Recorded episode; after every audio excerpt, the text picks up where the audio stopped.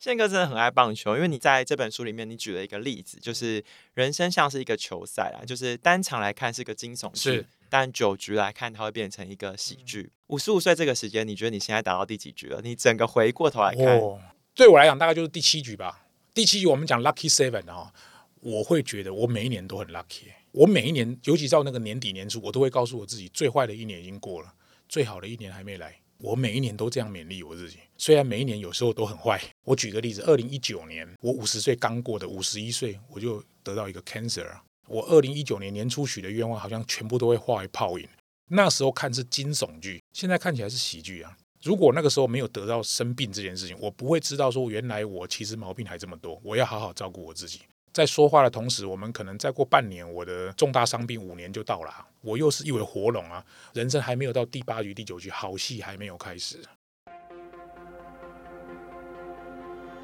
欢迎收听《迷成品 Podcast》，今天读什么？在这个单元，我们精选一本书，邀请来宾深度分享，聊聊这本书带给我们的阅读趣味、启发与思索。大家好，我是程轩。每一次在准备迷成品 podcast 的时候，写访纲大概是最耗费心神的一件事。读完一本书，找出关键的论点，设想听众朋友会好奇的问题，每一次都让我绞尽脑汁。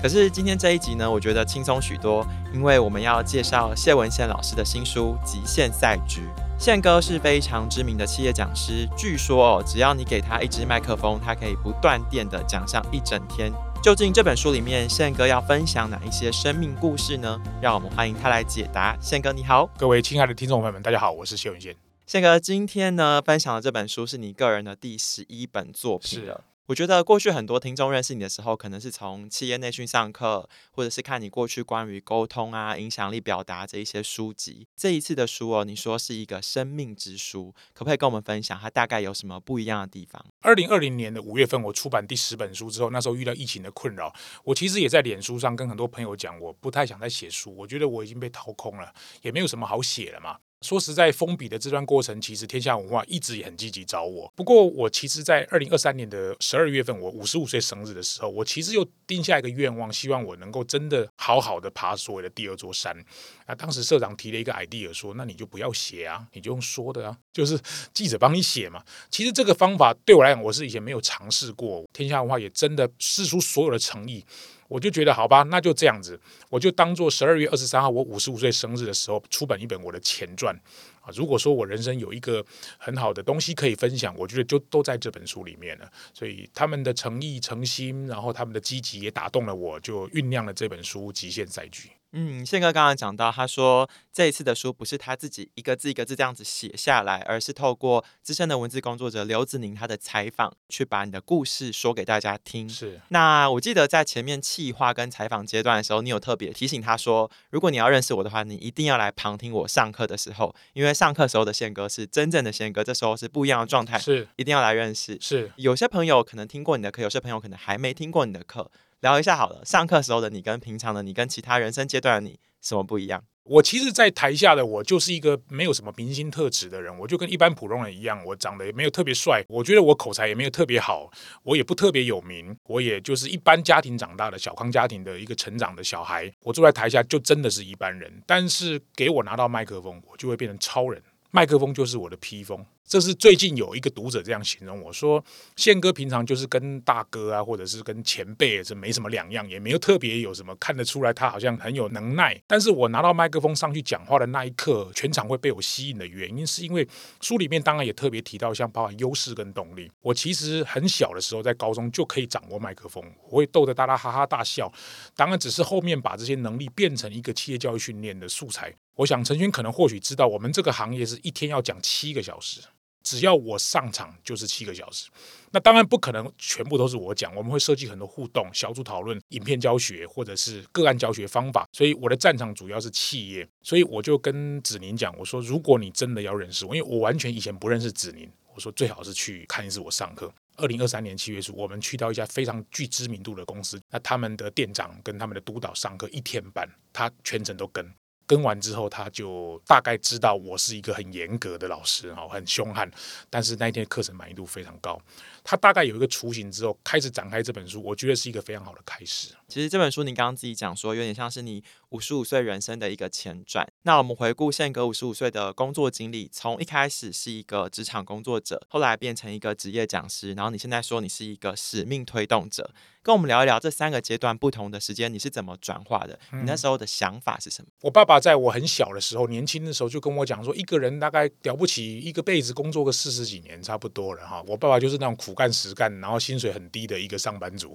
呃、我就想前面十五年我刚好就是职场工作者，我就是跟一般人一样领劳保健保，必须要到公司打卡上班的这种业务工作或者业务主管。刚好就在第十五年的年底，就是二零零六年的七月一号，从事专职讲师的工作，刚好十五年零一个月。职业讲师包含我的身份，可能有讲课、写作、专栏、广播、创业、餐厅、电影、电视这些斜杠，我们都把它叫做创业工作者。第三阶段是二零二一年的时候，因为当时我的电影有一点失败，电视有一点成功，但我爸爸身体不好，二零二二年离世。我觉得这个也是老天爷给我一个非常大的启发，那我就干脆直接转成第二座山啊！当然就是现在所谓各位看到的使命推动者，我其实有四个很重要的使命想要推动。我告诉我自己，二零二一年以后我再也不要为钱工作，以前我就必须要卑躬屈膝啊，很多事情你也知道要看别人脸色嘛。我们写作、上课、出版不是说你自己说怎样就怎样，所以我就推动这四件事情，包含体育运动的平权，然后演说能力的普及化跟阅读的推广，还有精致企业教育训练。我觉得我能做，我也可以做，我也愿意去做的这四件事情，希望能够来推动。也在二零二三年的年底，我在脸书上公布了一个谢文宪的接班人的活动。在短短的一个礼拜之内，我收到了一百零一封各方来的履历，这些履历都希望在这四个领域当中成为我的接班人。我会在二零二四年的年初就公布我在这四个领域的接班人。我在二零二四年准备拿出一百万我自己投的钱，投给可能十到十二组有志之士，想要推动这四件事情。也不是说他们真的会变成我的接班人，只要是希望他们想要做的事情是我想做的，我帮助他们去推动。那一组可能就了不起拿个我六万七万左右的资金，虽然金额不多，但是宪哥的杠杆或者是我的能力或者我的资源可以挹注给他们，尤其是一些年轻朋友。我跟陈轩特别报告，就是来投我的履历的人、啊、年纪最小的高中一年级、哦、然后他入选了。哇哦，很难想象吧？他要推动的是演说能力普及化，在国高中这个领域。对我来讲，其实我们从小到大很多贵人相助，如果今天我有资源跟机会，我愿意帮助年轻人成长，这是我这一辈的人应该要跳出来做的事情。那很多事情我都觉得，如果我没有做，那会是谁？现在如果不做，什么时候？所以这个也驱动了我想要一直往前走的主要原因。那刚好在我五十五岁生日的时候出版这本书，应该是再适合也不过了。在这本书里面，其实你有讲到，在你的人生赛局里面，你悟出了一个算是成功的方程式，或者是一个公式。嗯、它里面其实有很多的元素，你刚刚都有大概提到，包含像是人脉的连接啊、嗯、去发挥你的优势跟天赋、嗯、可不可以跟大家介绍一下这个公式是什么？与其说我写出了什么帮助我的读者或听众，倒不如说因为写作的过程也帮助我厘清我过去的生命。我可以这样说，这个公式可能就是一个地图，因为社会科学是一个非常复杂的东西，它没有标准答案哦。但是我尝试着用数学的逻辑来解释我人生的复杂赛局。好，所以各位听众，如果你有笔，你稍微记一下，这个公式大概是这样啊，它分子的部分是优势加动力，一个小括号括起来乘上连结，分母的位置叫低谷，然后分子跟分母中括号括起来，右上角写上使命。各位不需要很复杂的这个数学模型，你只要国小三四年级看得懂这个公式就可以。在优势加动力不等于零的情况之下，连结越大，分子就越大、啊、这个道理各位很可以理解。所以你要分子大有三个方法，就是优势很强、动力很强或者连结很强。很多人跟我讲说他没有什么优势，他什么也不会，然后他也不为钱工作。可是如果你一旦有好的连结，其实分子就很大。那你会说我没有任何好的连结跟人脉，那换回来只要把优势跟动力发挥到极致，分子就会越大。那所谓分母的概念是一种低谷，尤其是创业这三十几年，我就发现其实人生上上下下起起伏伏很正常。当我书卖得很好的时候，下一本就不卖了，很奇怪哈。有一堂课在某些公司卖得很好的时候，换成另外一家公司可能就没那么卖。所以我就一直感觉人不可能一直处在高峰，但低谷是一定会发生，放在分母的位置。所以我慢慢觉得低谷只要越长，低谷只要越久，分母只要越大，这个值就越小。低谷只要越短，低谷只要越浅，你只要很快能爬起来，分母就越小。分母越小，这个值就越大。分母越大，这个值就越小。好，这个中括号刮起来，你会发现，不管分子大或分母小，只要你的使命很强，其实整个成就值就会很高。所以呢，二的二次方跟二的十次方你就可以理解。所以我现在发现，因为阅读翻转了我的人生，我看了很多名人传记，我就发现这些之所以这么有名成功的人，他们可能也很普通，也可能遇到低谷，可能整个值也不大，但是他的使命很强。我自己非常喜欢的严长寿，他现在在台东偏乡做他想要做的事情，虽然你说好像很辛苦，但我觉得他的影响力无远弗届。比如说陈树举阿嬷，类似像这样的人物，他可能不需要从政或者是做大事业，但是他对台湾社会的影响力是非常非常大的。我也希望这些故事能够勉励我自己，如果说我就是一个平凡家庭长大的小孩，如果我能够推动这些四个能力，那我在台湾社会也有一点点小小的贡献。所以用这个故事来勉励所有的年轻朋友，不要看低自己，不要觉得自己是一个不可能翻身的人。那这本书里面其实有个隐藏性的书名，一开始在写这本书的时候，书名并不叫极限赛局，我们是用我所热爱的人生当做书名来写的、嗯、跟迷成品的朋友们分享我所热爱的人生，我的答案是这样、哦、用一句话来说，就是困难时不躺平，富足时不迷惘。我自己其实也遇到了很多困难，但是我没有选择放弃我自己。那成就很高的时候，我也不选择迷惘，觉得自己很了不起，很大头症，反正重新再来。所以你要问我我所热爱的人生或极限赛局，只要把这个公式第十六页只要完全看懂，其实这本书就 OK 了。那至于这五个篇章，就是支撑这个公式能够发展下去的主要的素材，很值得各位看。我有一个读者跟我讲，他半天全部看完，他躲在房间里面哭，然后他老婆在外面说里面到底发生什么事。他把他的心得写了大概一千多字，我传给天下文化的所有工作人员看，大家都很振奋。主要的原因是因为他也是一个餐饮业工作的朋友，如果这本书能够帮助到年轻人，我会非常感谢。其实像宪哥讲，在这个公式里面哦，那个分子其实是你很常外显，大家看到你的高光时刻、嗯、比如说你上课充满活力，充满动力，总是可以把气氛带得很嗨。可是很多人不知道的是，那个分母每个人都有，宪哥也有。我们都说你是千万讲师，然后上过多少学员多少课，但是其实你人生也曾经对上课这件事情感到有一点点低潮过。那时候大概是什么时间？然后那时候是状况是什么？低潮很长啊低潮蛮长，我就讲公司实在太有名，我就不说了。大概现场有三十六个同学，很多年轻朋友，中高阶主管，平均大概三十五到四十岁左右。一个演讲两个小时的东西，我想应该对我来讲是台语讲的卡啦啦就讲完了嘛，也没有什么难的。可是那一天我就觉得气氛不太对，是因为这家公司不知道怎么搞的，他们上课就是那种可以随意进出的。你要想啊，是三十六人，不是三百六十人。三百六十人如果有人走动，其实我就当做算了。三十六个，你只要三四个在现场走动，去旁边拿饮料、拿点心，出去上厕所。接了一通电话，我开始觉得不太对劲、欸、我自己有上课上不好吗？还是有问题吗？还是怎么样？可是我看、欸、三分之二的同学看起来都很认真啊，也愿意投入啊。结果大概上了七十分钟左右，七十五分钟，我实在看不下去，因为上厕所太频繁了。我就说，同学，如果真的大家觉得不喜欢我的课，那这样子好不好？我跟你们打个商量，我们就上到这里。那今天我们就不收钱了。那我跟我的管理顾问公司讲一下、欸、如果不收钱其实也没关系，我无所谓哈。各位可能好像真的事情很多，不太喜欢我还是怎么样，我跟各位说声抱歉。结果有一个就在我前面的一个女生就拍桌、哦、指着我的，就是跟我讲说你是情绪勒索吗？现场就静默，后面四个 H R 就站起来了，然后隔壁有个男生又拍桌说对，你这就是情绪勒索。好，那时候我就不讲话，我就站在旁边等等看他们公司怎么处理。后来他们就打电话到楼上，人资长就下来了，就把这两个同学架开。我其实心里面我没有什么生气，我不觉得有什么好生气，反正不喜欢我就不喜欢我嘛，就离开。然后人资长就拜托我继续把课上完。我说不是你叫我上我就会上的。他就看了我一下，吓一跳啊！我说我再讲一遍，不是你叫我上我就会上，这个规则是我定的，不是你定的。他就说好，现场休息五分钟，把全部人赶去上厕所，出去五分钟之后再进。他拜托我，我说我不会再继续上了。后来是因为管理顾问公司他来拜托我说，宪哥拜托，我必须要让他有台阶下、哦、我说我可能没办法继续上，刚刚这种气氛我很难把我的情绪再抓回来。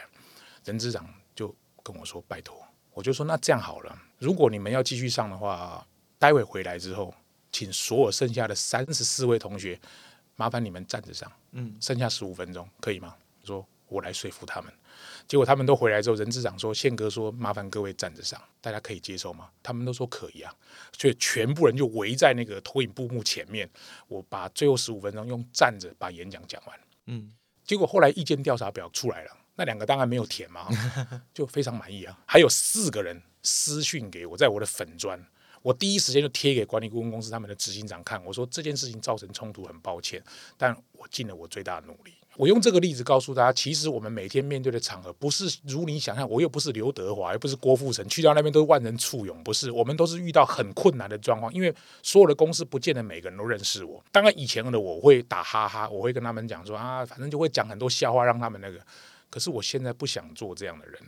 那当然刘子宁在书里面他特别发现的一个事情，就是我特别强调我跟集美女中拔河队的关系很深，最近在出两本书，我还去了十天瑞士，还去了五天名古屋，国家队两个比赛我都跟。他发现的一件事情是我自己没有发现，他说宪哥上课为什么会这么严格，可能跟郭教练郭生有很大的关系。郭生他现在因为二零一八年被酒驾撞到全身瘫痪之后，他还是坐轮椅带国家队出征世界各地，在今年瑞士的世界杯还拿到八面金牌回到台湾。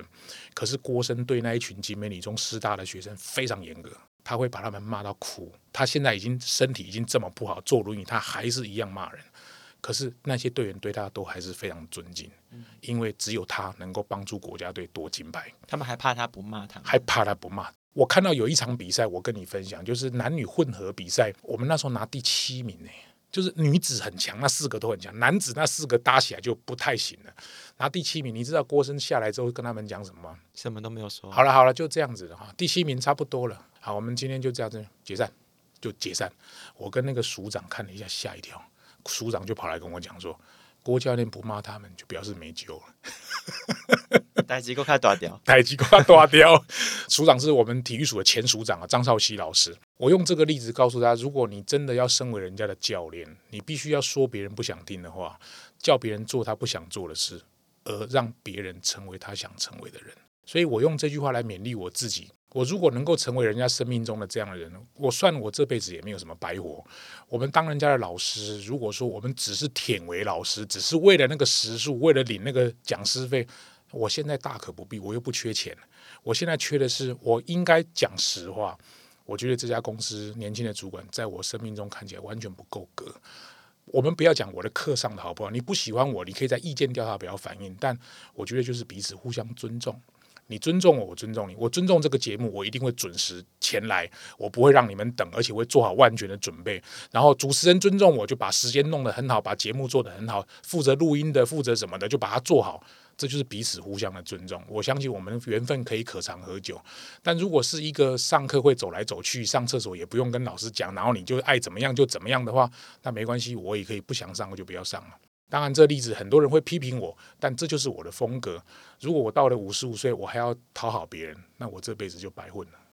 我们聊完了一些低谷，一些挫折，也来聊一聊一些高峰时刻。宪哥你自己讲说，在低潮的时候看见自己，可是在高潮的时候要能够看见别人，那你自己为什么会有这个想法？你觉得你在人生比较好的时候，你那时候看到了什么？为什么你现在想要推动那四个使命？我必须承认，我这辈子看了很多书，真正影响我很深的书就是卡内基跟《与成功有约》这两个系列啊。我在三十几岁的时候看这本书，跟五十几岁看这本书感觉完全不一样。说实在，以前就是公司为了要我们做 Seven Habits， 所以我们就看了这些书。其实我体会没没那么深，我只知道他是一个很厉害的人。现在看我完全不同，我觉得如果真的要很厉害，低潮的时候要看见自己，我们要反省。比如说像刚刚那个例子，我是不是哪里做的不好？我是不是太凶悍了？我是不是可以利用别的方法？我也会反省我自己。但人在高峰的时候，其实说真的，我做广播能入围，是真的我很厉害吗？不是啊，是制作人也很厉害啊，我的搭档刘幼彤也很厉害啊，时机就刚好到了啊，不是只有我很好啊，我课能卖的这么好，难道经纪人没有帮忙吗？或者是我过去书能卖的这么好，出版社所有的工作同仁，他们难道没有尽力吗？或者是我们自己在做餐厅、做电影、做电视，你以为你一个人就能搞定了？怎么可能啊？所以我其实有时候在办活动的时候，我会去很谢谢那些第一线帮我们签到的妹妹、发礼物的妹妹，或者是拍照的先生大哥啊，帮我们录音的这些人，其实他们是抬轿成就了我啦，我只是运气好坐在轿子上面。有时候我也会帮人家抬轿嘛，就像我自己在五十五岁生日那一天，十二月二十三号我第一场的新书发表会，我自己完全没有讲、欸、我也没有讲任何一个字跟书里面有关，我把我的场子让给二十个 K O L 上去讲他们的故事。这二十个 K O L 讲出来就吓死大家了，里面包含大师兄啊、小冬瓜啊、张晋仁啊等等，他们不管是不是在天下文化出书，我都没有差，因为我觉得他们就是我的朋友，让他们讲讲他们的故事，比起我一整天讲我自己的故事更吸引人。当天号召了两百三十个人参加，而且是付费的演讲。那个演讲就扣掉书钱、扣掉场地、扣掉便当、扣掉我的一个周边商品，大概剩下八九万块，我就全部捐给台湾运动好事协会，一毛钱都没有放进我口袋里。我觉得这个事情有意义是，你好我好大家都好。当我们有一些好好的成就的时候，能够帮助别人露脸，帮助别人成功，这是我们这一辈应该要做的事情。刚刚讲这个看见别人哦，其实有时候换一个角度想，我们自己的听众朋友，他在人生中他要怎么样被别人看见？因为宪哥你常常在教一些沟通或表达影响力，大家可能会觉得说要站上台，然后你要能够大鸣大放，但其实在书里面你特别讲了一个故事，是即使内向的人他也有他的独特之处。我想帮听众朋友问一下，如果他是一个内向的听众，他想要向宪哥学习，想要能够有机会被别人看见，他能够发挥的优势是什么？我一直觉得内向跟外向它不是划分，就是刚好我是内向或者外向。我举个例，像比如说以前我在追女朋友的时候，我就很内向啊，嗯、我也不知道怎么样跟她告白，然后我觉得这样讲的话她就觉得我是一个好人，就发好人卡给我。有些时候我真的也很内向啊，我像比如说我面对我的儿子，我也讲不出那种感动人心的话，我就觉得应该他听得懂，但问题是他就听不懂。我应该这样说，大部分的时机我是很外向。内向者有一个很大的特质，就是他善于倾听跟发问。我觉得如果是善于倾听跟发问的人，他跟极外向人搭档是非常适合的，因为极外向人需要听众，极外向人需要 Q A， 极外向人需要有人聆听他的话语。所以如果你是一个非常内向的人，我会建议大家多仔细观察讲话的人的面貌、说话的语言、说话的肢体。说不定呢，你有可能发问了一两句，他会讲了很多，这个时候你们两个之间的感情会有点升华。我觉得如果你要问我说对于内向者有什么更好的方式，我大概提出两个建议。第一个就是往前做先举手，所谓往前做先举手，就是你听很多演讲、开很多会，尽可能就往前做，不要坐在后面，不会有人看到你的。内向者已经够内向了，往前做。有人问说有没有问题，你就先举手，试着问一个问题，跟主讲者或老师或老板做个简单对话。第二个我会建议大家就是人生准备 百分之四十 就先冲了，不用考虑这么多。有些事情是边做边改，摸石子过河。我觉得内向者在我周边成功的人非常多，比比皆是。像之前你讲的张晋仁居哦，他也有上过我们的节目，嗯、其实他就是一个很典型的内向者，很典型的，超典型的。他出第一本书就是我帮他介绍的 啊,、嗯、啊然后我介绍他以后，当天他送了一个礼物给我、啊、他就是一个非常贴心，他看得出我的需求，因为那天我要去中国信托演讲，我不可能大包小包带着礼物去演讲，很奇怪啊。他送了我一个二零一六年 W B C 经典赛的这个球啊，就是反正那个球上面有很多球员签名，那球很大一颗啊后来他就跑到 Seven 去宅配到我家，我想我从来没有想过说他明明就在台北，宅配到我家中立。他就是一个很贴心，他知道我会有什么需要，他就帮了我做这件事情。你说要我帮忙介绍出版社的人真的很多，说实在我也处理不完，我也没有那么多时间帮他们处理这些经济中介的事，但是我对他就印象很深刻。刚好他又喜欢棒球，刚好她老公又是棒球教练，刚好宪哥又喜欢棒球，你说我们两个会变成好朋友吗？一定会的。宪哥真的很爱棒球，因为你在这本书里面你举了一个例子，就是人生像是一个球赛啊，就是单场来看是个惊悚剧，但九局来看它会变成一个喜剧。五十五岁这个时间，你觉得你现在打到第几局了？你整个回过头来看，哦、对我来讲大概就是第七局吧。第七局我们讲 lucky seven 啊，我会觉得我每一年都很 lucky， 我每一年，尤其到那个年底年初，我都会告诉我自己，最坏的一年已经过了，最好的一年还没来。我每一年都这样勉励我自己。虽然每一年有时候都很坏，我举个例子，二零一九年我五十岁刚过的，五十一岁我就得到一个 cancer。我二零一九年年初许的愿望好像全部都会化为泡影。二零一九年投资电影最后没有成功。二零一九年我爸爸开始有一些征兆，开始身体出现异状。二零一九年对我来说就是五十岁刚过的五十一岁，好像一切都很衰耶。现在我二零二四年回过头去看二零一九年，那时候看是惊悚剧，现在看起来是喜剧啊。如果那个时候没有得到生病这件事情，我不会知道说原来我其实毛病还这么多，我要好好照顾我自己。在说话的同时，我们可能再过半年，我的重大伤病五年就到了，我又是一尾活龙啊。我爸爸虽然走了，但是我爸爸留给我的精神是不灭的啊。以前我们小时候念书说人生三不朽啊，立德、立功、立言。我就开始去回想，对，如果我要朝这个目标去前进，什么叫立德对我来说是什么，什么是立功对我来说是什么，什么是立言对我来说是什么。我爸爸没有走之前，我大概也不会去想这些事。我觉得我要可以改变台湾社会的事情，麦克风加上信念就可以改变了，不需要透过我有一个什么身份。所以回答你的问题，我会觉得对我来说，此时此刻的我应该更进入一个所谓 lucky seven 的阶段，人生还没有到第八局第九局，好戏还没有开始。其实刚才我也不太想要用五十五岁这个时间来比喻、嗯、因为你在书里面有提到，人生对于时间的这个观念其实是透过令人难忘的事件来衡量的，很多时候其实是很多美好回忆的片段去集合起来才是一个人生，而不是十年二十年这样子去看。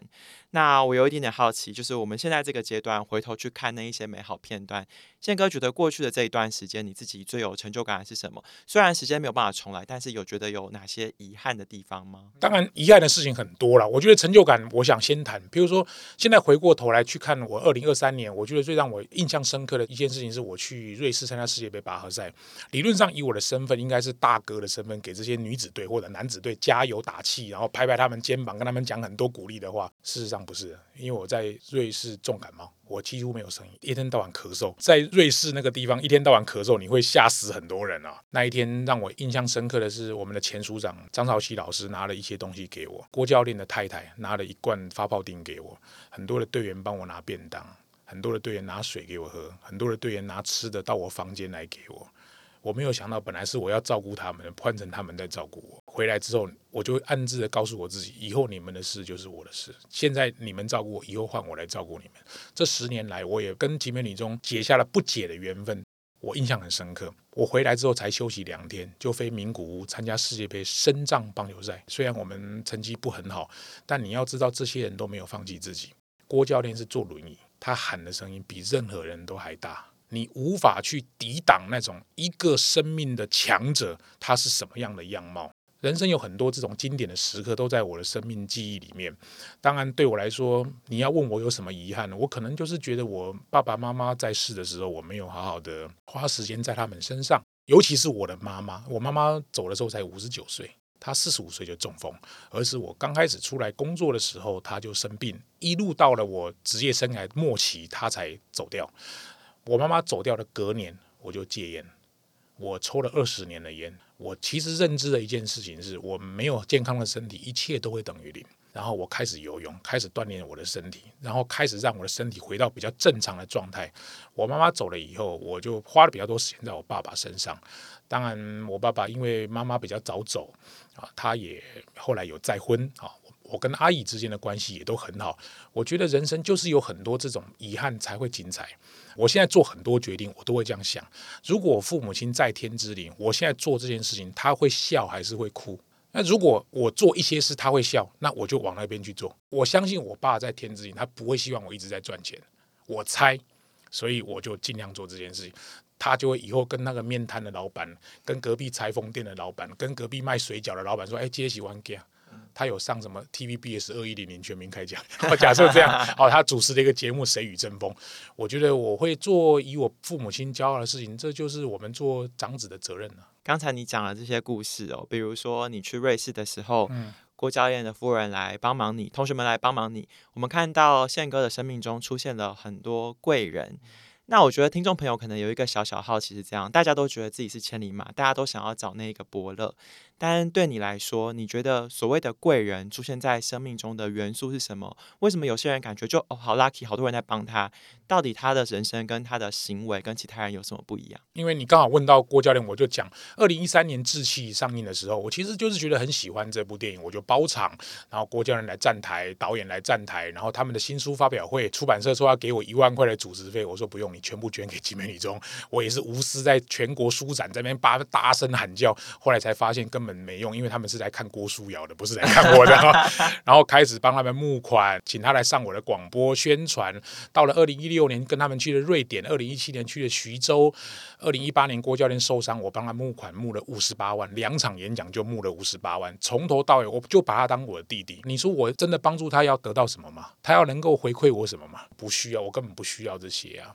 我就是很诚心觉得拔河运动我很喜欢，就单纯很喜欢，没有为什么。然后这个人很值得我喜欢，我喜欢这种话不多、做事情很坚持的人，我就是单纯喜欢。那你说我做这些事要被景美女中校长看到吗？要被署长看到？我要是想这些，我是不是想太多了？就单纯喜欢。所以我回到原点，一个人活在世界上，你单纯喜欢什么东西？有些人喜欢音乐，有些人喜欢美术，有些人喜欢体育，有些人喜欢舞台剧，那你就单纯去喜欢吧。因为你喜欢久了，莫名其妙的事情就跑来了。然后你付出的时候不需要去求什么回报。我觉得塞门西奈克的书给我很大的回响，就是他写的无限赛局，我写极限赛局。很多人问我说你是不是抄他，我说哎呀你妈帮帮忙，塞门西奈克还要我抄他吗？不需要。所以我觉得塞门西奈克讲，当你利他的精神是纯粹为对方而着想，自己不是受益者的时候，这才是真正的利他。如果你想我要帮助你，我还要想说啊，我今天来靠一个迷成品啊，我得到什么流量，我得到什么好处。如果你是这样想，那我跟你讲，绝对不是利他，那就是利己啦。利他利己也不是二分法，每个人都是从利己先开始才能利他。可是我单纯喜欢上 podcast， 单纯喜欢成品，单纯喜欢录这个节目的时候，我只要单纯喜欢，好处就让他自己展开吧。子宁在这本书里面有小小爆料一下，宪哥说呢自己女人缘还不错、嗯、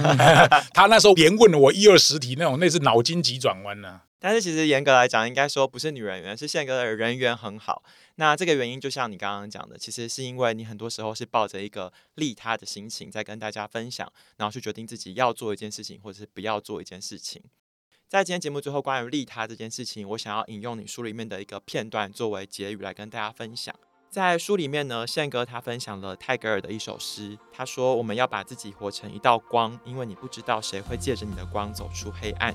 你要保持心中的善良，因为你不知道谁会借着你的善良走出了绝望。我觉得《极限赛局》这本书给我很多的启发，就像是这里面的概念。我们在自己的人生赛道上，你自己近看好像只有你一个人活得很辛苦或是很煎熬，但是你把这个镜头拉远一点，拉大一点。现在宪哥到第七局，我可能到第三局而已吧，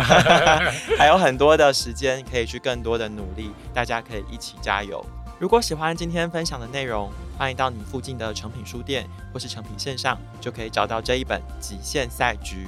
有任何问题或建议吗？欢迎到 Apple Podcast 留言告诉我们。谢谢大家的收听，也谢谢宪哥的分享，我们下次见，拜拜，拜拜。